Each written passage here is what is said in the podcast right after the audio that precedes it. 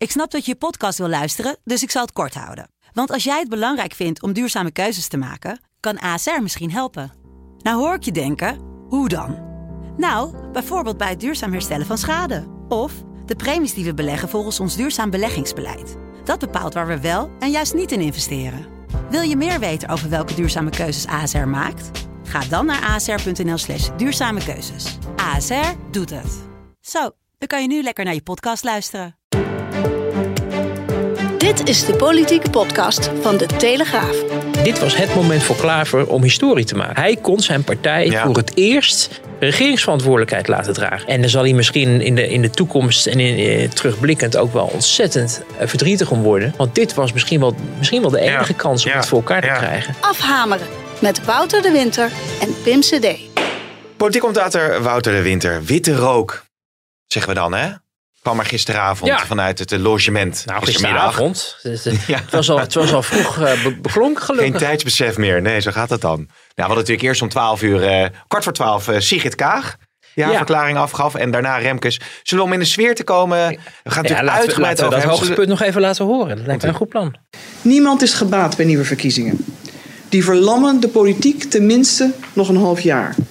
Dan blijven de grote besluiten uit. En dat verdient ons land niet. Ik ben blij dat partijen nu eindelijk bereid bleken om die verantwoordelijkheid wel te nemen.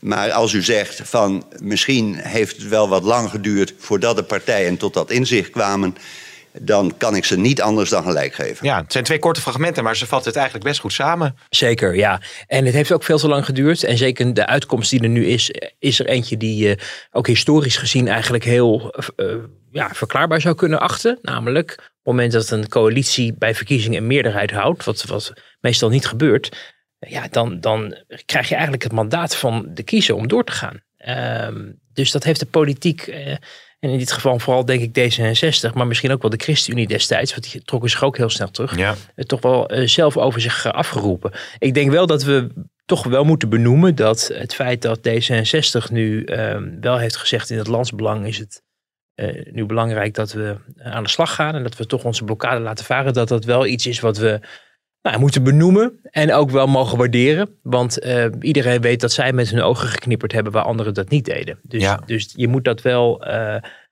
ja, weet je, die, die credits komt hen wel toe. Tegelijkertijd zijn dat soort dingen nooit iets die uit de lucht komen vallen. En waren natuurlijk ook allerlei andere dingen gaande eh, voor en achter de schermen die deze uitkomst ook bijna onvermijdelijk maakten. Hè? Nieuwe verkiezingen zou voor D66 heel slecht uitpakken. En dat komt omdat de afgelopen zes maanden van dat nieuwe leiderschap wat het land is beloofd niet, eh, niks terecht is gekomen. Met als triest dieptepunt, maar ja daar komen we denk ik zo nog eventjes op. Natuurlijk die, eh, die, die drankroddel over de informateur. Wat echt, echt Ja. zelfs bij hardcore D66-fans ja, totaal in het verkeerde keel Ik zag geloof ik eh, Tom de Graaf zelfs eh, reageren hè, op Twitter. Ja. Op een bericht hierover. De vicepresident van de Raad van State, Nou. oud-partijleider. Iemand die zich doorgaans helemaal niet met actuele politiek bemoeit of hoort te bemoeien. Ik ben hem nog wel eens tegengekomen op een D66-congres waar eh, Alexander Pechtold werd uitgezwaaid. Maar goed, dat was op uitdrukkelijk verzoek, omdat hij oud-partijleider was en Pechtold. Mhm. Maar normaal zie je dat soort mensen eigenlijk helemaal niet meer acteren in, in de politiek. Laat staan dat ze er commentaar op geven.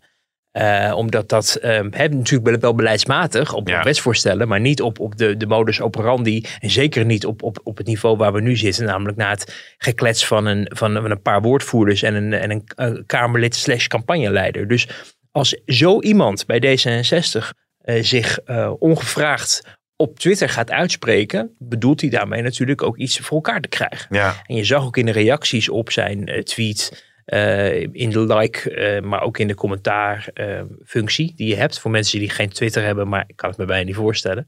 Maar je zag ook allerlei mensen, oud en oud-senator Hans Engels, ook niet de eerste Ja. de beste die, die instemmend reageerde. Mieke Pennock, oud, oud hoofd eh, communicatie bij D66 te- uit de tijd van nog Boris Dietrich, Balkenende 2, die, die kritisch was. En nog een heleboel meer. Ik kon ze niet allemaal zien, want ik heb een aantal van die D66'ers eh, eh, moeten blokken de afgelopen maanden, omdat die ja, een soort oorlog...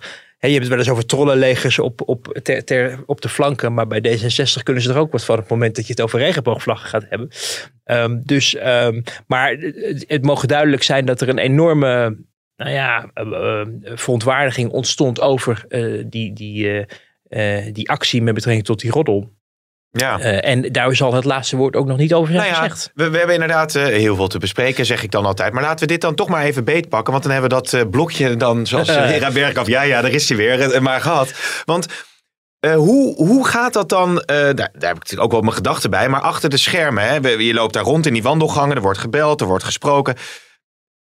Is dit een, een, een, een, een oenige verspreking eh, Nee, geweest... waarin nee. niet is nagedacht over Nee. de consequenties? Of is er heel bewust een frame op Jan Ja. Remkes geplakt? Ja, en dat eh, frame is zelfs al maandagavond, toen eh, men klaar was na die ellenlange sessie, waar eigenlijk niet zoveel uitkwam, is, daar al een, is er al aan twee mensen al verteld dat dit was gebeurd. Dat er een suggestie was van, hè, wat, had hij, wat, wat zei Remkes nou na afloop? Want die gaf daar een verklaring en dat werd dan als warrig omschreven. En ik heb ook begrepen eh, van, van, eh, van mensen die ook eh, actief benaderd zijn, met een bericht van heb je wel gezien dat hij zo warrig was en er zat al drank in de man.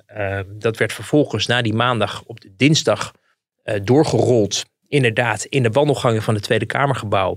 Wij kregen op de groepsapp van onze redactie, eh, viel het iemand op van, god, wat is D66? Alom vertegenwoordigd rond het vragenuurtje. Het is op zich niet ongebruikelijk dat, dat eh, woordvoerders, Kamerleden, ministers en een entourage zich een beetje mengelen. Is dat een Nederlands woord? Ja, Ja, ik denk altijd. ja. Nou ja, mixen, mixen met. met, met eh, we gaan eh, daar niet heen. Met, met, Nee. met eh, journalisten eh, die, die daar ook staan, omdat daar activiteit is. Hè. Er komen, is vragenuurtje, er komen bewindspersonen heel snel naar de Kamer, gaan weer weg. Dus je kan veel mensen aanschieten over de ac- actuele politiek. En je kan horen bijvoorbeeld wat er in fractievergaderingen is gebeurd, die in de ochtend op dinsdag altijd zijn.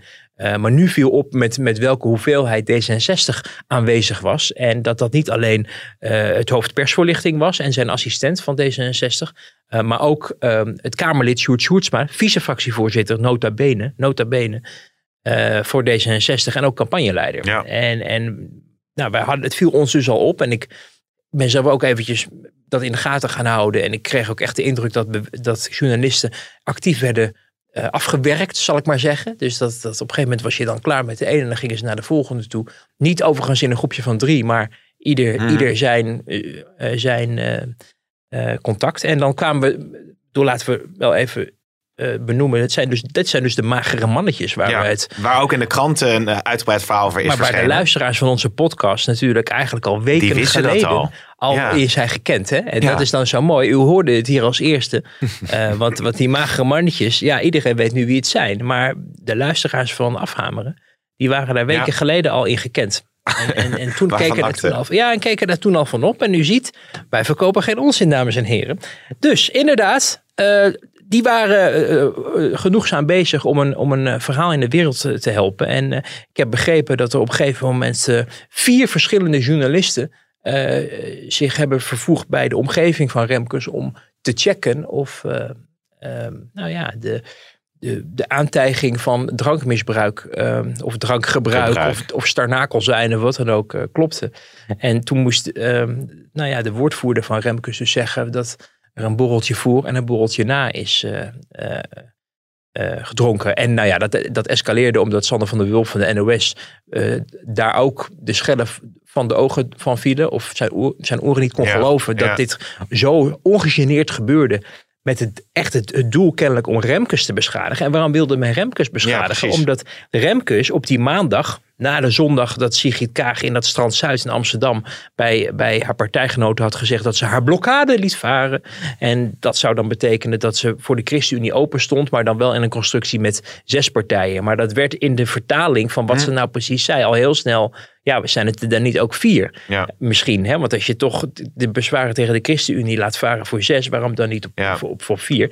En eh, wat ik begrijp is dat Remkes in, die, in dat 10, 12 uur durende gesprek op die maandag heel erg is doorgaan vragen bij Kaag. Van ja, wat bedoel je Ja, nou eigenlijk? Ja, ja, Hè, want je, je zegt wel een blokkade opheffen, maar waar, waar draait dat dan uiteindelijk op uit? En nou, na heel lang soebatten werd dat penibel, begrijp ik. En voelde D66 zich behoorlijk in het nauw gedrukt. Ja. En had men dus kennelijk het idee dat de, dat beeld, dat, er, dat het de verkeerde kant op ging voor de partij. En dat dat moest worden teruggeduwd. En wat doe je dan? Dat doe je dan bij degene die de grootste bedreiging vormt. Namelijk de VVD-informateur, want hij is natuurlijk van VVD-huizen. Die met al zijn ervaring en overwicht ehm, redelijk eh, feilloos ehm, de, de holle frase van Sigrid Kaag aan het ontmaskeren was. Eh, en haar ja, toch met de billen bloot.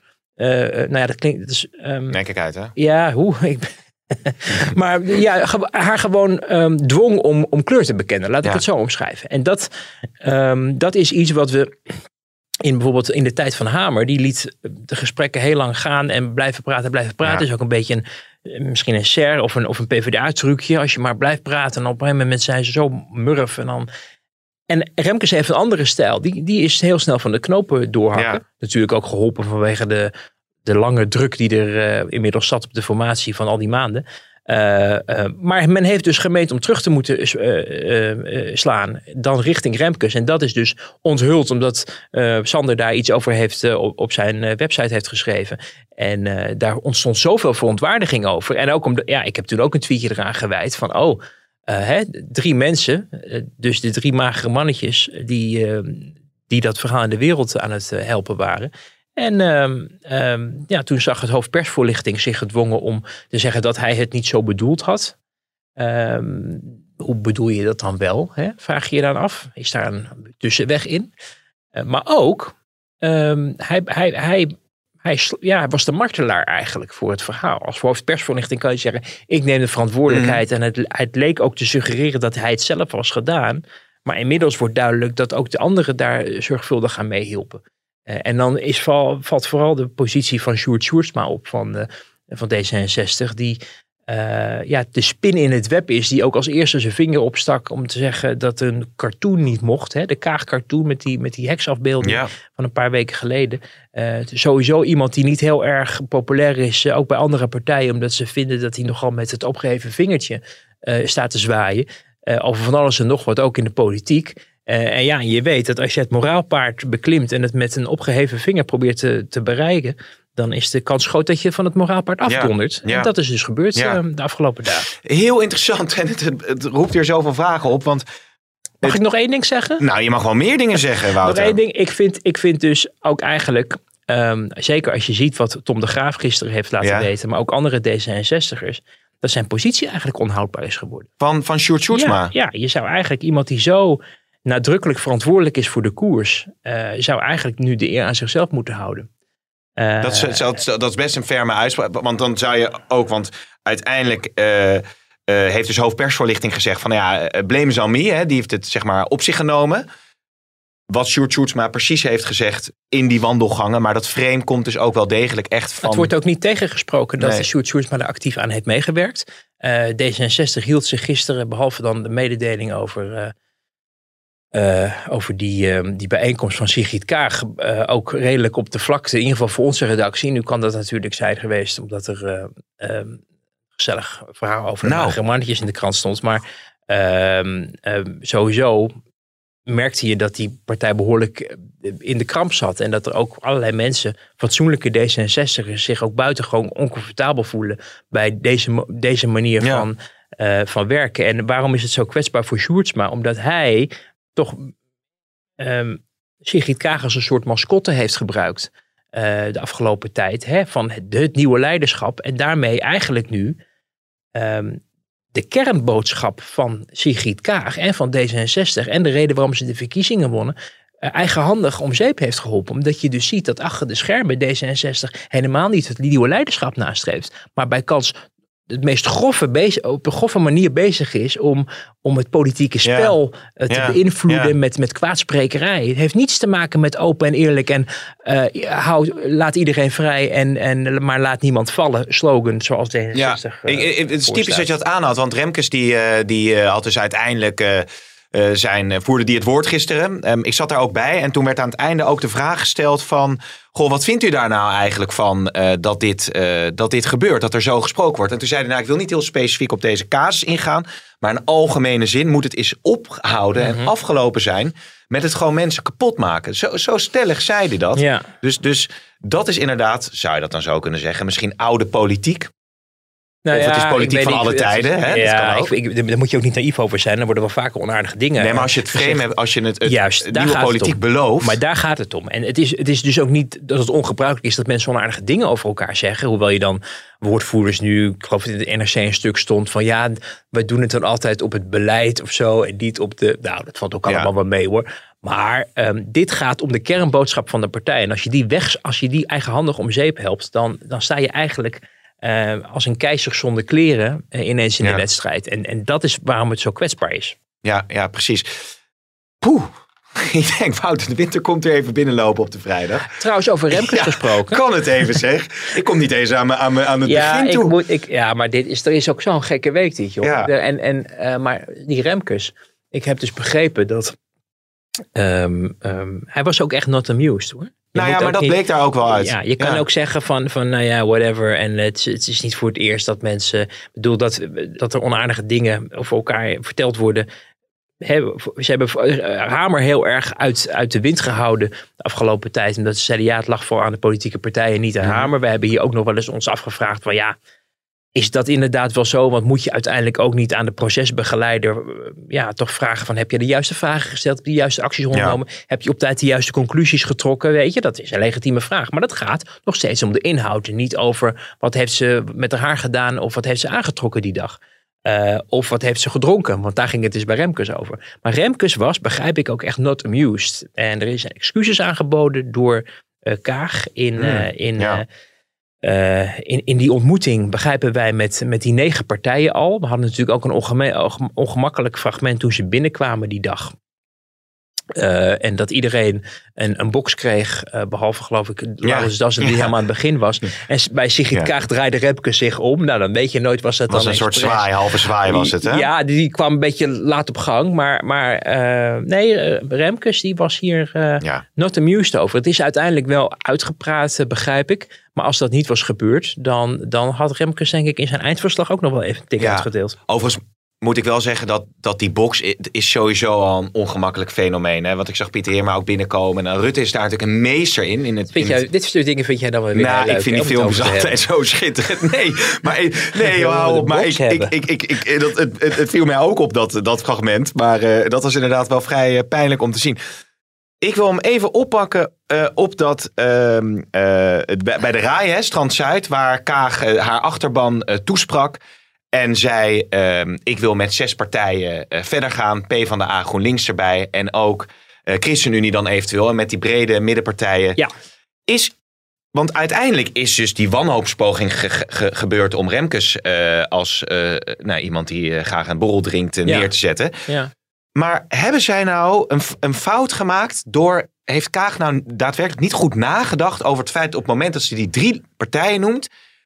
Alle journalisten maakten meteen al de conclusie van ja, ChristenUnie is genoemd. Ja. Als die twee partijen afvallen, waar VVD en eh, CDA geen trek in hebben, Ja. dan ga je vrij snel naar de voortzetting van het huidige kabinet. Ja, hoewel je het ook kon uitleggen dat als je met z'n zessen aan tafel gaat, dat zij één keer boer op naar de ChristenUnie en met een zelfmoordpil gaat zwaaien aan tafel. En het ChristenUnie afvalt, en dat je uiteindelijk dan nog met de Kaagcoalitie overblijft. Ja. Dus dat had ook in principe nog, nog, nog gekund. Ja, had dat gekund nog, want op het moment dat zij die opening biedt, dan, dan, dan, dan gaat iedereen al nadenken van ja, we kunnen het die kant op duwen dus. Dat is ook zij waar. heeft als eerste Ja. inderdaad met haar Ja, geknipperd. nee, maar dat is natuurlijk ook waar. Als jij weet dat er ook voor D66 een acceptabel alternatief in de wedstrijd is, namelijk met de ChristenUnie. Hè, dat hebben wij achter de schermen, ik heb het ook al eens opgeschreven, al, al in juni, Ja. dat, dat, dat, een, een, eh, dat ze dat intern wel al, al bespraken.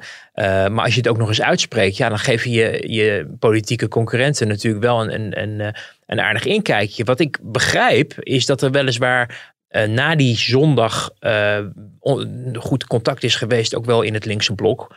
Eh, of het linkse blok PvdA, GroenLinks, D66. Maar dat dat in aanloop naar die toespraak dan niet het geval zou zijn geweest. Daar werd in ieder geval ter linkerzijde over geklaagd. Dat men Ja. ook niet zo goed wist wat ze daar nou weer mee aan moesten. Waardoor je dus zag dat, dat men ja, toch heeft geprobeerd om... en ook echt weer op zijn D66, hè, dat je dan ja, toch niet een goede strategie. eh, even uit, we hebben hier ook vaak besproken, even een paar stappen verder vooruit denkt. Waar willen Ja. we uitkomen? Wat is het resultaat van deze boodschap? Wat mo- moet ze wel zeggen en wat moet ze vooral niet zeggen? Ja. ehm, dat het toch voor meerdere eh, uitleg vatbaar eh, bleek. En ook buitengewoon instemmend ook werd ontvangen in, in, ehm, eh, ja, bij, bij VVD en CDA. Ik heb mijn column maandagavond gepubliceerd, dinsdag in de krant, ook nog wel aangegeven van de- het is ook wel in die contraien opgevallen, eh, opgevat als een, eh, ja, een tegemoetkoming. Ja. Wat er vervolgens op die maandag gebeurde, is dat wat men dan noemt een schijnbeweging veronderstelde. Dus het bleek op zondag wel een opening. En op maandag probeerden ze die schade weer aan tafel weer te dichten. Ja. Door eigenlijk niet zo Maar dat gaat worden. dan eigenlijk niet meer.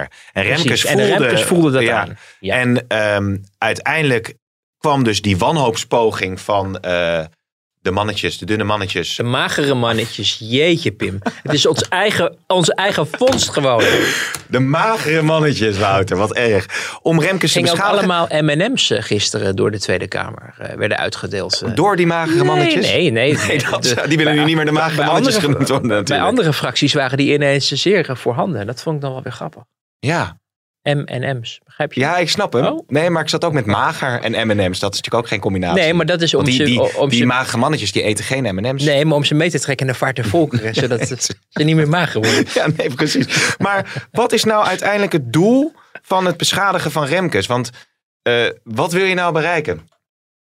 Nou, je wil zijn... Opblazen. Je wil zijn geloof... Ja, eigenlijk wel. Maar je wil zijn toch niet? Geloofwaardigheid ook niet meer dan? ondermijnen om hem neer te zetten als een soort zus Antigoon. Die daar nog eens, nog eens eventjes een Wie? oude... Zus Antigoon. Pan? Van Suske en Wiske. Oh, ja. Weet je nog?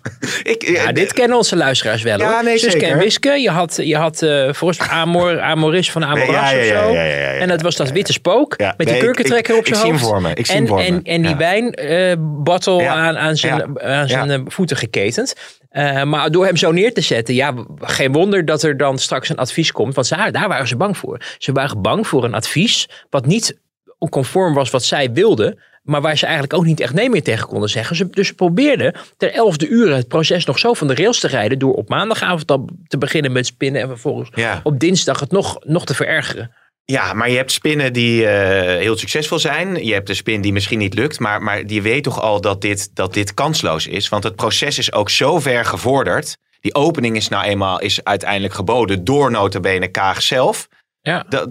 Wat is, wa- waar kan het nou uiteindelijk anders op uitlopen dan op dat moment nog? Nou ja, je, je kan, het, het zou natuurlijk nergens op uit kunnen lopen. En dat, dat eh Remke zijn opdracht terug moest geven. En zegt, Ja. nou het lukt niet om een, want dat was zijn opdracht, hè, een minderheidskabinet vormen. Dat Ja. was de opdracht van Remkes. Daar had D66 van meet af aan geen zin in. Die zagen dat ze in een bepaalde fuik werden geduwd. Waarvan ze dachten, ja, zeker naar hun eigen uitspraak. Van ja, oké, als je dan toch nu zegt dat de, de dat ChristenUnie acceptabel is. En we moeten aan tafel voor een minderheidskabinet. Ja, hoe verhoudt zich dat tot elkaar? En als jij dan aan een extra parlementair kabinet denkt, want daar was natuurlijk ook nog even sprake van, eh, met een romp van. VVD, D66, CDA.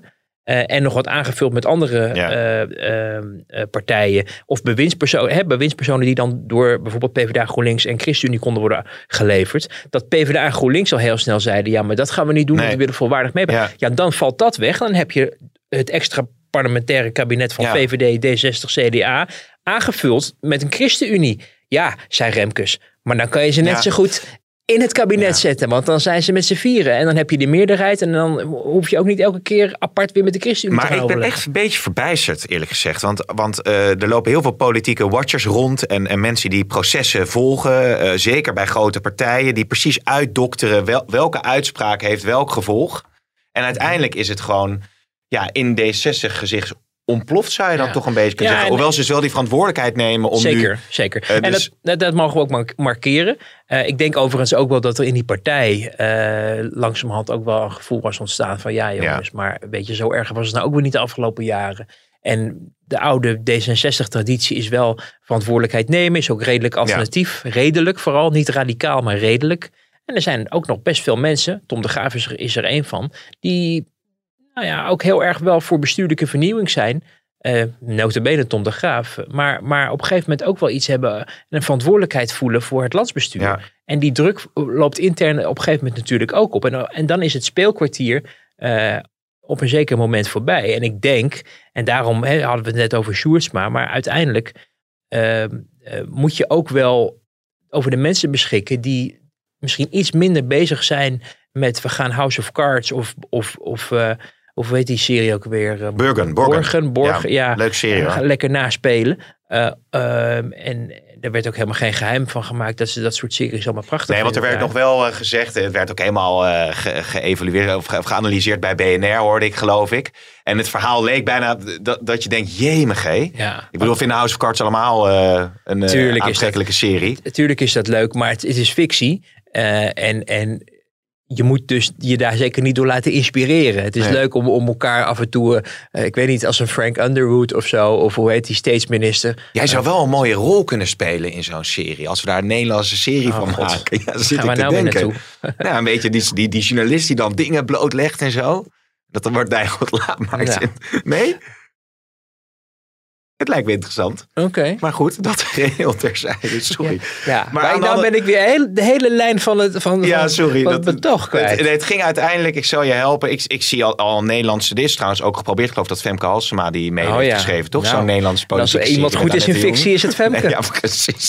Dus, Zo, maar. Padam, die kom ik even in. Die Pim. komt ook nog even door. Maar het, jij had het dus over inderdaad House of Cards. En dat eh, nou ja, zeker mensen dat interessant vinden. gewoon te veel bezig zijn ook. En dat merkte je ook wel in de contacten hoor, met, met, met mensen daar. Dat ze veel te veel bezig waren met eh, ook de veronderstelling dat, eh, dat eh, ze bij het CDA en met de VVD met allerlei stoute plannen bezig waren. En met stokerij en met, met gespin en, en de enorm wantrouwen. ehm, dat heb je vaker onder woordvoerders wel. Dat zij van andere partijen elkaar verdenken van Ja. oh, die zegt dit, die zegt dat.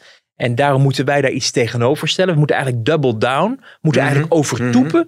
Als er een Nou. verhaal ontstaat wat niet in ons eh, straatje past. En dan gaan we het gewoon totaal de andere kant op proberen te sturen. Ja. Een voorbeeld bijvoorbeeld dat wij eh, ons afvroegen die fractievergadering van D66. Die was op eh, die woensdagavond. Ja. En iedereen was daarna op zoek van waar zitten ze. Want ze zitten dan weer niet in de Kamer. En toen hebben wij ook nagevraagd. En dus werd er gezegd vanuit D66. Van, nou ja, het is eh, digitaal. Hè? Dat kan natuurlijk ook tegenwoordig digitaal. eh. En vervolgens kom je de volgende dag. En sommige collega's zelfs dezelfde avond al. Omdat zij eh, waren ingelicht. Of, of toevallig ja, gewoon hè, goede bronnen hadden. Of to- toevallig tegen het lijf liep. Dat ze in een of ander NH-hotel zaten. Dus, dus, dus er wordt gewoon moedwillig gezegd. Niet alleen tegen ons, maar ook tegen andere media. Het is digitaal. Dus je kan ons niet vinden. En tegelijkertijd ben je wel fysiek bij elkaar. Ja. Dan ben je dus aan het liegen. En als je dat doet, dat kan je doen omdat je denkt, ja, dit is zo belangrijk. Eh, maar het wantrouwen wat je daarmee creëert bij eh, journalisten, voor nu, maar ook voor de toekomst. Als, je ze, als, je, als die journalisten jou straks dingen gaan vragen over eh, hoe zit het met de onderhandelingen, wat vinden jullie belangrijk, hoe is er iets gegaan. Ehm, de betrouwbaarheid van, van mensen die de media te woord staan is heel erg belangrijk, omdat er ook een self-fulfilling prophecy achter zit. Als, je, als iemand een reputatie heeft Nou ja, van een onbetrouwbare eh, eh, eh, kletsmajoor, ja. dan ga je die de volgende Maar- keer niet vertrouwen. Het zegt natuurlijk ook al wat dat Sander naar buiten brengt. wat er is gezegd door een mager mannetje. Hè? Dat, geeft, dat geeft al aan dat misschien als, als je, als je heel, Juist. een hele goede onderlinge relatie hebt. Precies. dan ja. zou je het misschien niet op, zeker niet op deze manier. dat je het eigenlijk spontaan, niet via de geëikte kanalen. Eh, naar buiten eh, want je kan natuurlijk best in een gesprek, eh, net als wij hier, hebben er toevallig een microfoon bij staan. Maar wij, hebben het, wij bespreken ook dingen en af en toe zeg je iets. En dan denk je achteraf van, van oh, dit was wel een beetje scherp. Ja. Of dat heb ik overdreven of wat dan ook. Wij proberen natuurlijk altijd zo precies mogelijk te zijn. Maar in een normaal gesprek wat je hebt zonder microfoon en bij de koffieautomaat zeg je wel eens iets waarvan je dacht, eh, of waarvan je eigenlijk helemaal niet bij stilstaat, omdat het gewoon een koffiegesprek was. Maar Hmm. wat er gebeurde was dat het zo massaal gebeurde, dat het duidelijk, daar, Ja. waardoor duidelijk was dat de Ja. strategie was om het zo aan te Ja, vliegen. Maar je hebt het dus over eh, toch het, eh, de argusogen bij eh, D66 over wat zijn dan de, de, de, de spindokters bij de andere partijen aan het, aan het doen. VVD is toch interessant. We hebben het er gisteren ook al even over gehad eh, in de video. Ehm, maar die hebben dus de tactiek eh, gekozen van laat maar gaan. Laat maar waaien, stil zijn. Eh, hè, je zei Rutte lag in de goot. Ja. Die hebben eigenlijk geen moment, eh, ook niet na de HJ schoon, schoollezing van Kaag, teruggemapt. Ehm, nee, hoewel je wel, kijk, je bent voor als journalist ben je natuurlijk niet alleen afhankelijk van wat een, een, een woordvoerder of een spindokter Ja. je influistert, maar je hebt, zeker als je een wat grotere redactie hebt, ook genoeg andere bronnen om een verhaal te reconstrueren. Eh, en een, een, een woordvoerder is, wordt betaald om woord te voeren. Ehm, en is daardoor ook benaderbaar. Eh, maar er zijn gelukkig een heleboel andere mensen, Kamerleden of entourage, Ja. wat dan ook, eh, die, die ook over kennis beschikken. En daardoor kan je bijvoorbeeld ook dingen checken die worden verteld. En ik merkte bij, VV, bij de VVD, hè, want het ging natuurlijk vooral richting, richting, ehm, eh, richting eh, Rutte destijds, die HJ-schoollezing, dat, dat ze inderdaad op het officiële niveau eh, eigenlijk wilden zwijgen en ook toen verwezen Ja. van Rutte gaat, je, we wachten gewoon af wat Rutte er straks over in het debat gaat zeggen. En dat Ja. was op de pe- perfecte Rutte manier eigenlijk van, Gaaf land. eh, van ja, ik ga er geen tijd aan besteden, maar wat hebben we toch eigenlijk een. Weet je, dit, dat, dat, dat, bijna, st- nou, ik wil niet smerig, want dat is het niet, maar het is het, het, het, het, dit is, dat, is het, dat is eigenlijk ook wel uit de politieke... eh, eh, House of ja, Cards, mensen. Ja, House ja, of Cards, Ja, ja. of gewoon, gewoon een, een opmerking. Maar dat hoort bij het politieke theater. Ja. Dat je in die zaal staat en dat je een hele filijne opmerking maakt. Waarvan iedereen weet wat je ermee bedoelt. Zonder Ja. dat je iemand helemaal te kakken zet. Maar ik heb dus de hele tijd de behoefte om, om, je, om je te onderbreken. Want, want wat, wat mijn punt is, is dat dus... Tuurlijk is er irritatie en frustratie bij de VVD over wat eh, Kaag toen zei.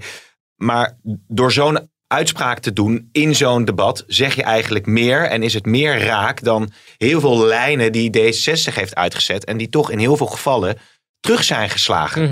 Dus dat is Nou. interessant om te zien dat de politieke ervaring... Zeker. Hoe zeker. speel ik het spel? Ja, en, dat, en, dat, en de ene is daar beter in en getalenteerder in ook dan de andere. Je hebt mensen die heel go- goed in dat soort zaken het politieke spel kunnen spelen. Eh, Neem bijvoorbeeld eh Lodewijk Asscher, die eh, zeer begaafd eh, is in het debat en ook gevreesd werd. Een van de weinige mensen die Rutte aankon in het debat, dat hebben we hier ook wel benoemd. Eh, maar die er tegelijkertijd niet in slaagde om 40 zetels in de peilingen te scoren Nee. voor zijn PvdA. Ook niet voor de coronacrisis. Eh, dus je ziet soms ook dat talent, wat er wel is, eh, zich ook niet onmiddellijk vertaalt in eh, massale kiezersscharen. Ja. Of dat timing een belangrijk punt is. Hè. Op het moment dat een, een coalitie totaal in de, in de kreukels ligt en er is één groot alternatief die het uitstekend doet. Eh, in de oppositie, dan kan het heel snel gaan. Je hebt het met Ja. Wouter Bos gezien tijdens Balkenende 2. Je hebt het ook gezien met Rutte tijdens Balkenende 4. Dat was zijn rise. Zodat hij op een gegeven moment de juiste toon wist te Ja. raken. Een motie van wantrouwen tegen het hele kabinet indienen. Want u doet niks. Gaat u maar naar huis. Wij nemen het wel Ja. over. En dat daarmee onmiddellijk aansloeg ook bij een sentiment in het land. Hij werd premier. Is hij nu elf jaar. Wordt hij waarschijnlijk nu voor de, voor de, voor de vierde keer. Ehm, dus je ziet dat, dat dat talent, dat is er wel in Den Haag. Maar dat, het heeft met timing te maken. Het heeft met Ja. podium te maken. Eh, en ik ben heel benieuwd wat er volgende week in dat debat gaat gebeuren. Er is, staat, ik meen op dinsdag een debat Ja. gepland. Daar zou Rutte niet bij zijn, omdat hij naar de Europese top moet in, ik geloof Slovenië, als ik niet verkeerd heb. Ehm, of, hij moest het op, of het debat moest op donderdag zijn en dan zou Rutte er wel bij zijn. Maar stand van gisteren was, het zou dinsdag worden. Nou, laten we daar even van uitgaan. Dat betekent dat Sofie Hermans namens de VVD eh, eh, dat debat moet voeren. Maar het debat gaat natuurlijk niet om Rutte of Nee. om de VVD. Nee. Het debat gaat om Sigrid Kaag en de draai van D66. Dus die krijgt dinsdag Ja. een hele zware middag. En die was er natuurlijk bij de algemene politieke beschouwingen ook niet bij. Dus ik denk dat iedereen Precies. eh, er klaar voor is om, eh, om haar aan te pakken. Want eh, dan kan ik misschien een bruggetje maken naar gistermiddag. Nadat natuurlijk uiteindelijk de witte roken was opgestegen. Ben ik even naar, natuurlijk met zoals veel journalisten, naar de Tweede Kamer Hou eens gegaan. op met die witte rook trouwens. Ja, iedereen, noem eens oh, even een metafoor, een witte andere metafoor. Noem eens even, dat is een vreselijke, metafoor, eh, vreselijke uitspraak eigenlijk. Hè? Ah, Wat, wat, HB, ik zag HB moest, HB moest papas. Pap zag ik gisteren ook voorbij komen. Nee, oké. Ga iets anders verzinnen misschien tijdens deze instart. Maar eh, tijdens dit eh, fragment. Instart is ook zo'n vreselijk woord waar je dan af en toe op terugkomt. Maar dat heeft Ja, natuurlijk de gemiddelde kijker ja. en luisteraar heeft helemaal niks mee te maken. Want de voor de hand liggende vraag die stelde ik aan Lilian Ploemen en later ook aan Klaver. Uiteindelijk heeft PvdA gekozen om met GroenLinks intensief eh, op te trekken. Ja, je zou nu ook kunnen denken, als ik GroenLinks had losgelaten, had ik misschien wel eh, daar nu eh, gezeten en in het toekomstige kabinet kunnen gaan zitten. Kijk, ik heb het, eh, in de campagne heb ik aan de kiezers beloofd dat mocht de Partij van de Arbeid aansluiten bij een onderhandeling of in een kabinet eh, gaan zitten, dan zouden we dat altijd samen met een andere linkse partij gaan doen. Ik geloof daarin, ik vind dat ook. Eh, dus eh daar was natuurlijk geen haar op mijn hoofd die eraan eh, dacht om die belofte aan de mensen te breken. Ik heb altijd gezegd dat ik wil proberen progressieve politiek te verenigen. eh, en me niet uit elkaar laten spelen door rechtse partijen. Eh, en dat hebben we ook niet gedaan. Ja, dat waren Ploemen en Klaver. ik, ik, ik, ik, ik moest daar ook even van bij komen. Want uiteindelijk wilde Klaver, heb je ook heel vaak gezegd, toch heel graag eh, regeren. Nou, als hij nu misschien met eh, een, toch een, een, agenda met het klimaat, eh, onderwijs, noem het maar. Had hij daar prima tussen gepast, toch? Ja, ja. Ehm, ja misschien eerst even, de, eerst even de PvdA van Ploemen. Want die, Ja. die, die hoorden we natuurlijk ook als eerste. Zij, ehm, in die partij hoorde je al heel lang eh, eigenlijk een bepaalde vorm van berusting. Van nou ja, dit is een long shot. Dit gaat ons waarschijnlijk niet lukken. Ze hadden ook helemaal niet, waren helemaal niet blij natuurlijk met die verkiezingsuitslag. Nee. Negen zetels. Dat was de vorige keer was dat een dieptepunt. Ze zijn niet uit dat dal gekropen. Dat is natuurlijk heel veel zeggen. Dus je, je, je merkte ook wel dat, dat in die partij, ook in de fractie, wel een sentiment was van, nou ja, ehm, we zullen zien of het ergens op uitkomt en dat is een mooie meevallen, maar we rekenen nergens Nee. op. Dat was hun mindset. En zij zegt van, ja, ik heb mijn kiezers beloofd dat ik met een andere linkse partij, nou je hebt in ieder geval geen, kiezers mee gewonnen met die uitspraak. Laten we wel wezen. Want je hebt je eigen kiezers gehouden. En vervolgens eh, zou je kunnen redeneren van, ja, als je dan met één linkse partij erbij wil, eh, D66 afficheert zich ehm, meer ter linkerzijde dan ter rechterzijde. Ja. Ik denk dat niemand het ooit heeft als D66 als een rechtse partij. Sociaal-economisch zitten er wel rechtse elementen in, maar ze hangen zeker op de, de grote onderwerpen die, eh, die het komende kabinet zal aanpakken, hangen ze heel erg naar links. Dus, Mm. dus die, die, deze verdedigingslinie vind ik niet heel erg sterk. Eh, maar goed, bij de PvdA, die likken hun wonden. Die zitten ook met hun vingers tussen de deur in allerlei enquêtecommissies die eraan zitten te komen. Bijvoorbeeld Groningen, waar ze dan als ze in het kabinet eh, zitten weer met de, eh, Ja. pijnlijk over moeten zeggen. Ja, het is allemaal onze schuld. Hè? Wat je nu ook merkt van Rutte 2, dat ze toch voortdurend ook in de campagne nog werden aangesproken door allerlei vervelende besluiten die ze hebben gesteund. Dus die moeten zich ook wat dat betreft een beetje ontworstelen aan, Ja. aan, aan de, de, de medeverantwoordelijkheid om weer te kunnen bouwen. En dan vervolgens het alternatief kunnen bieden voor wat er nu zit. Wat in de afgelopen periode niet is gelukt, want ze hebben de verkiezingen niet gewonnen, maar zijn gelijk gebleven. Eh, zelfs met een kabinet wat toch heel lang zeker niet zo geliefd was. Dan heb je GroenLinks. GroenLinks, dit was, een, dit was het moment voor Klaver om historie te maken. Hij kon zijn partij Ja. voor het eerst regeringsverantwoordelijkheid laten dragen. Dat was een hoofdprijs waarvan ik echt. En daar zal hij misschien in de, in de toekomst en in, eh, terugblikkend ook wel ontzettend eh, verdrietig om worden. Want dit was misschien wel, misschien wel de Ja. enige kans om Ja. het voor elkaar te Ja. krijgen. Ja. En hij had, hij had al, eh, zodra hij had gezegd: ik, ga, ik ben bereid om te gaan onderhandelen, dan was hij waarschijnlijk ook het kabinet ingekomen. Eh, en dan had hij zijn, zijn, eh, nou ja, zijn partij in ieder geval kunnen positioneren als een betrouwbare partij waar je ook mee kan besturen. Moet natuurlijk kijken hoe dat was uitgepakt. Maar laten we het voordeel van de twijfel geven dat dat, eh, eh, dat, dat in ieder geval niet aan hen had gelegen. Vervolgens moet je ja, vragen wat was er gebeurd na vier jaar of drie jaar, hoe lang het komende kabinet er zit. Dan hebben ze natuurlijk de concurrentie van de PvdA en de SP in de oppositie gehad. En wat Mhm. bleef er nou uiteindelijk over van GroenLinks? Maar ja, eeuwig op 10, 12, 14, 18 zetels staan is er voor niemand Nee. bij in de politiek. Nee, nee. Maar het is toch interessant nog even, want je hebt dan die, eh, dat, dat als we het allemaal terugbrengen naar eh, die partijbijeenkomst van D66. Dus eh, Kaag zet op een gegeven moment die deur open naar de ChristenUnie, maar zegt ook hè, met zes partijen. Toen is het allemaal gaan gaan in, de, in de hoofden gaan draaien, ook bij Remkes. En die heeft uiteindelijk de opening gezien, waardoor ze uiteindelijk met de voortzetting van het huidige kabinet misschien gaan. Als Klaver nou op dat moment ook had gedacht van, hé, hey, dit is misschien mijn moment, nu, om daar naartoe te gaan en de PvdA los te laten. Ja, dat, dat klinkt aardig, maar dat kon eigenlijk al niet meer. Hè? Want hij heeft zo nadrukkelijk met dat, ja, ik noem het maar even... In het landsbelang. Disrespectful Jut en Jul-achtige optredens voor de camera's. Dat ze naast elkaar stonden als... eh, en we hebben er allerlei metaforen over gehoord. Ja. Van de stiefmoeder Stampende met het- muisjes op de brug, had je het over? hè? Ja, of met de stiefmoeder met de, met de, met de, eh, met de stiefzoon of zo. Of gewoon heel, toch een wat ongemakkelijk duo. Waarvan je dan moest afvragen van ja, wie, wie, is nou, wie heeft nou eigenlijk de leiding? Ik hoorde vanaf de onderhandelingstafel dat Klaver af en toe ook wel een beetje eh, de indruk wekte dat hij het best ongemakkelijk vond dat Ploemen, omdat ze een zetel meer had, min of meer de lead had. Terwijl hij met een zetel minder, maar met veel meer politieke partijleiderservaring, daar dan een beetje de tweede viool moest Mhm. spelen. Dus je Mhm. merkte, hoorde al van, nou ja, dat is, het gaat allemaal niet. Aan de andere kant, juist als ze in een gezamenlijke fractie zaten, dan werden ze door partijgenoten eh, omschreven als een verliefd stel. Waarvan Ja. het zo vervelend was dat er ook nog andere mensen bij zaten die dat verliefde stel bezig zagen. Dus dat, ja, dat is een beetje een diffuus beeld wat je daarvan krijgt. Eh, maar als jij al die maanden hebt gezegd, we houden elkaar vast, we houden elkaar vast, we houden elkaar vast. En dan ter elfde uren alsnog elkaar loslaat. Ja.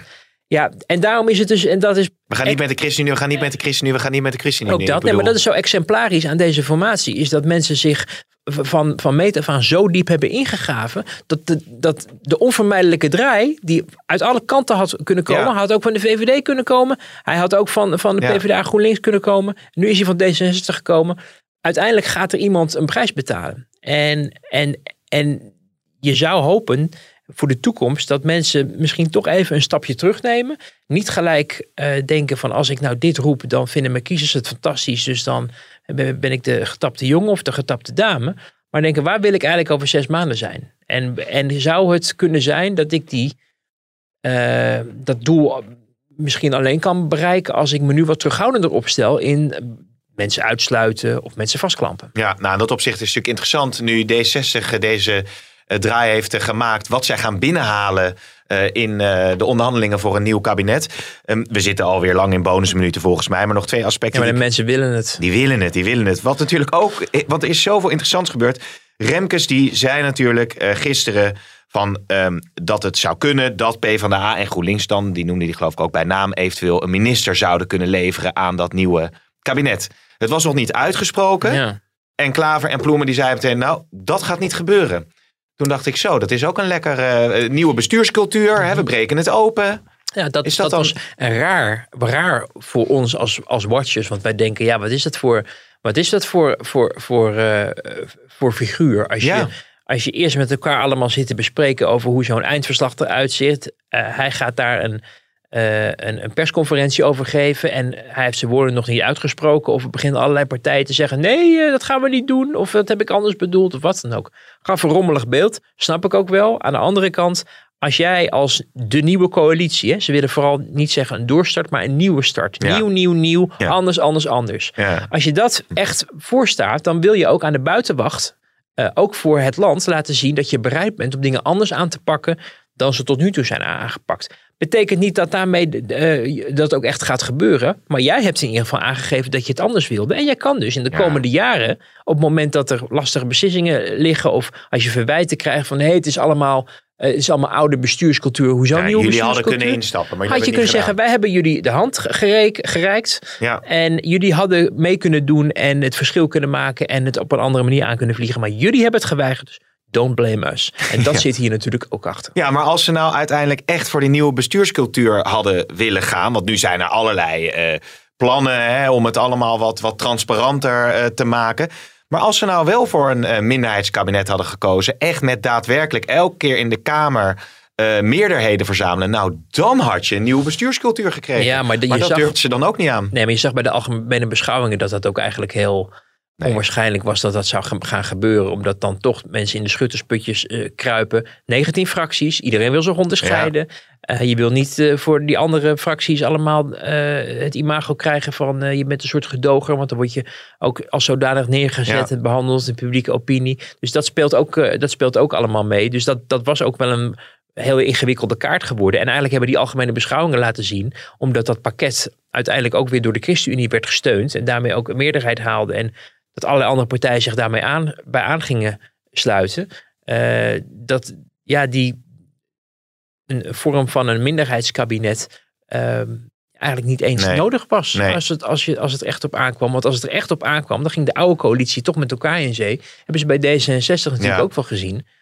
Eh, ja, dus er zat niet zoveel anders op meer. Nee, maar dan had je wel een dwang gehad om echt te vernieuwen. En nu kun je natuurlijk toch uiteindelijk met een meerderheidskabinet eh, weer eh, de gebruikelijke politiek gaan bedrijven. Dus, dus wat komt er uiteindelijk? Want je kan wel zeggen van nou, jullie mogen een minister leveren. En we gaan, geloof ik, het meer, meer open debat hebben in de Tweede Kamer. En niet meer ministerraad gaat allemaal, allemaal anders uitzien. ja. Maar uiteindelijk wil je toch ook gewoon je land stabiel eh, regeren met Nou, een zeker. En meerderheidskabinet. mag, mag ik ook nog even iets eh, impopulairs opmerken? Heb jij al eerder gezegd dit volgens mij, hè? Ja, wat je nu Ja. gaat zeggen? Je Nee, maar wat, jij, ga ik wat, wat, wat ik nu zeg, heb Oh. jij, dat, dat, dat je nog maar moet zien wat Oh, er op van die die hele nieuwe bestuurscultuur terechtkomt. Nou ja, zeker. En, en ik hoorde van de week ook iemand, ik weet niet meer wie het was, maar iemand zei: Ja, Nederland wil een nieuwe bestuurscultuur. Dat ik dacht: Was er een referendum?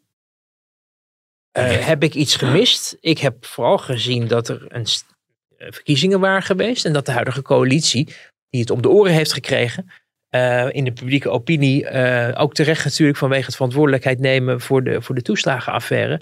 Maar die zijn wel uiteindelijk naar de kiezer gegaan. En die kiezer heeft gezegd: zo erg was het, vonden wij het niet om je van een doorstart of een, opnieuw een stem voor Ja. jouw coalitie te weerhouden. Eh, en dat is uiteindelijk wel de meerderheid geweest in het land. Er is natuurlijk een ver- verschuiving geweest, hè, CDA minder, D60 meer. Eh, maar het is niet zo dat bijvoorbeeld een partij als eh, de SP, die heel erg voorop liep natuurlijk bij de toeslagenaffaire, en natuurlijk ook CDA Ja. toen nog met, met omzicht, dat die massaal werden beloond door de kiezer van nou, maar jullie staan iets voor wat, wat de rest allemaal heeft laten zitten. Dus de- er is heel makkelijk nu een soort frame ontstaan van eh, het moet allemaal anders, het moet allemaal nieuw. Vooral Kaag heeft dat de gemeente moeten zeggen. En die heeft natuurlijk wel daar een beetje campagne op gevoerd. Maar ze heeft vijf zetels gewonnen. hè. Niet 25, vijf. Ja. Dus het is niet zo dat er- het, het land massaal een, een andere kant op wil. Nee. Ook vanwege de coronacrisis natuurlijk. Maar ik, ik, ik vraag me dus af of, of men heeft zichzelf het een beetje aangepraat van het moet allemaal anders. Maar je ziet dus dat het, eh, als je dat uitspreekt, dat het allemaal niet zo makkelijk is om dat voor elkaar te krijgen. Nee. En je al heel snel weer in oude eh, gewoontes vervalt. Om maar even als voorbeeld te noemen dat smerige gestook over de Ja. positie van de informateur. Ja, en de VVD staat volgens mij op 37 peilingen stonden ze hè, de laatste Ja. zetels in de laatste peilingen. Overigens over die ministers gesproken nog even. En dan gaan we echt toe mensen naar een eh, afronding. Ik Nog een extra rondje ik vroeg- langs, ik vroeg- langs dat park Ik mensen vroeg, rennen. me, ik, vroeg me, oh ja, ik vroeg me ook nog, ja, of lopen kan ook, of even gewoon een drankje drinken. Maar ik vroeg me ook nog af, ja, je kan wel zeggen van nou, de, de eh, PvdA en eh, GroenLinks eh, leveren een minister. Maar er is toch ook gewoon altijd een gevecht al tussen de partijen die in dat kabinet zitten om ministers te leveren. Je wil toch niet per se dat dan PvdA met de minister van Onderwijs er vandoor gaat? Nee, hoewel eh, langzamerhand de, de rode deks van de VVD behoorlijk is uitgedund. Eh, dus, dus ja, maar nee, maar er is een hele andere reden waarom PvdA en GroenLinks natuurlijk daar niet aan gaan meedoen. Want je wordt in feite word je toch een beetje mede verantwoordelijk gemaakt voor een regeerprogramma waar Ja. je zelf niet aan hebt meegeschreven. Nee, nee. En je zou wel gek zijn als je dat doet. Maar Ja. Als je niet volwaardig mee kan doen, waarom zou je dan een, een prominent, want dat zullen dan prominenten zijn. Hè, stel je, je, je, je, je vaardigt als eh, PvdA, vaardig je Samson en Ascher af bijvoorbeeld. Of eh, als, als GroenLinks, ik noem maar een dwarsstraat, Femke Halsema of Paul Rozemuller Ja. of Kees Vendrik. Dat zijn Ja. mensen van statuur in die partijen. Die, die gooien min of meer voor de leeuwen in een kabinet wat niet van hun kleur is. Die moeten beleid gaan uitvoeren wat, waar ze wel wat invloed op zullen hebben. Maar waar ook ze goedkeuring zullen moeten geven aan dingen waar zij en zeker hun partij het niet mee eens is. Dus het wordt een hele ingewikkelde. Het is allemaal mooie dromerij over voor, oh, ja, ook zakenkabinet. Van, we zetten andere mensen neer van buiten Den Ja, Haag. Marcel Levy hè, op, op eh, Volksgezondheid die- en zo hoor je dan allemaal. Maar ja, politiek is wel een vak. Hè? ja, Dus dat je- is maar weer gebleken de En, afgelopen en je, maanden. kan goed, en je kan goed schieten en, eh, eh, hè, zeg ik even figuurlijk gesproken, en iemand de politiek inhalen die het fantastisch doet en die, die het op een hele andere manier aanvliegt, Ja. dat kan. Eh, maar de ervaring leert dat juist de mensen die een behoorlijke rugzak hebben met ervaring in de politiek, het langer uithouden en ook meer voor elkaar krijgen dan mensen die Ja. ergens vandaan worden geplukt. Ja. Ik denk even aan de ministers van, eh, van eh, Balken en de Vier van de PvdA. Dat waren allemaal mensen van min of meer buiten de politiek. Hè? Een columnist, een, een, een, een vakbondsmevrouw, hè? Ella Vogelaar. Jacqueline Kraam was volgens mij hoogleraar toen al. Ehm, nou ja, het, het, het, Vogelaar was moeilijk. Jacqueline Kramer eh, was moeilijk. Alleen Guusje ter Horst was iemand met echte bestuurlijke ervaring. En dat Mm. was ook eigenlijk ja, misschien ook destijds wel de krachtigste minister van eh, naast Wouter Bos natuurlijk. Ja, ik, zit, ik zit alleen te denken, wie wordt er dan minister van Financiën? Wordt dat eh Sigrid Kaag dan? of eh Ehm, Koolmees? Ja, dat wordt interessant. Hè? Ja. Eh, natuurlijk, Sigrid Kaag heeft een aantal prioriteiten eh, aangegeven. Hè? Klimaatbeleid, de grootste investering in onderwijs. En ehm, eh, eh, de Europa, Ja. eh, Nederland weer aan tafel, of, ja, achter het stuur in Europa. Dus het is logisch als hij een van die drie dingen zal Minister van. Klimaat. Dat weet ik niet. Misschien is onderwijs eh, een, een, een plek waar je, eh, kan je veel geld uitgeven zonder dat er grote politieke risico's kleven. Kan best interessant zijn. Natuurlijk internationaal, financiën i- is logisch, want dat zou ze ook zo kunnen krijgen, want ze is de tweede partij. Ja. Dus zou, zou kunnen. Eh, ben, ga je wel over het geld, ben je heel machtig. eh, maar kan je dan voldoende van jezelf laten zien en werk maken van de nieuwe bestuurscultuur? Of kan je voor het, op het ministerie van Onderwijs, wat voor D66 heel Ja. belangrijk is, eh, dat doen. En tegelijkertijd heb je nog genoeg tijd om andere dingen te doen. Bijvoorbeeld je partij besturen of mee te denken als vicepremier of wat dan ook. Dus er zijn allerlei verschillende moties. Ze hebben voor financiën hebben ze een aantal goede mensen al in de, in de partij die het ook zouden kunnen. Eh, dus, dus dat is op zich niet uitgesloten. Uh, maar het zal wel betekenen dat dan Wopke Hoekstra plaats moet maken ja. voor, voor een D66. Ja, ja. We gaan rustig afronden. Het wordt natuurlijk heel spannend met de onderhandelingen die snel gaan beginnen. Denk alleen aan de medisch-ethische agenda, waar ook meteen commotie over was. Hè? Want Remkes had uh, toch ja. aangegeven dat dat in de Kamer dat over gestemd zou kunnen worden. En daar was Segers ook niet van gediend. Want die zei, we moeten toch bepaalde afspraken daarover nou ja, moet je je voorstellen dat je ChristenUnie, trouw ChristenUnie stemmer bent of lid. En je ziet een VVD-informateur zeggen: ja dat, uh, ja. dat komt wel goed met die medische-ethische kwesties. En je hoort niks van je partijleider. Nee. Nou, dan heb, waar, denk je ook van waar hebben we ons in laten rommelen. Ja. Dus natuurlijk moet Segers uh, dan een signaal laten blijken dat hij er ook wel wat van vindt. Er is ook wel weer contact geweest tussen Segers en Remkes ja. daarover. Om dat allemaal in goede banen te leiden. Uh, maar dat, dat is, kom je weer terug bij die beeldvorming die Mariette Hamer natuurlijk destijds ook heeft, uh, heeft benoemd. Dat, het, dat iedereen de hele dag bezig is om te kijken wat er over hem of haar op een website staat, getwitterd wordt. En, en voor je het weet heb je een rel aan je broek. Ja. En dat wil je ja. voorkomen. Dus het moest gelijk worden teruggeduwd. Ik ben tot slot eigenlijk wel benieuwd naar de meest bizarre spin. Want we hebben nu natuurlijk Remkes gehad. Maar een anekdote uit het verleden. We kunnen het ook als cliffhanger of als teaser doen naar de volgende podcast. Kan je er eens rustig over nadenken. Nou ja, maar deze was er wel een die de geschiedenisboeken ingaat natuurlijk. Ja, deze was, uh, deze was pijnlijk ook omdat sommige mensen zich in Den Haag onaantastbaar wanen. Omdat ze denken dat ze... Uh, er is natuurlijk bronbescherming. Uh, en, en daar veronderstellen mensen dat daar alles onder valt. Ook als het een groter gecoördineerde actie is voor een kwaadsprekerij. Dat mensen denken van nou ja, dat dat, dat hebben de kaboutjes kennelijk aan al die journalisten verteld. Maar het risico daarvan is als jij een kwaadaardige spin zo massaal uitzet, dat dat dan op gaat vallen. En dat dan, zeker als je eh, op dat moraalpaard uh, galoppeert, van we gaan het allemaal anders doen, dat dat dan uit, uitlekt en bekend wordt. Uh, dus dit is ook wel weer even een, een wake-up call, dat, dat je ook daarmee ja. voorzichtig moet zijn. Maar goed, en, en de, ja, de meest bizarre spin, uh, zou ik ook, moet ik me toch van de volgende week zes jaar even doornemen. Ja, exact. Oké, okay, Wouter, uh, volgende week meer. Dankjewel.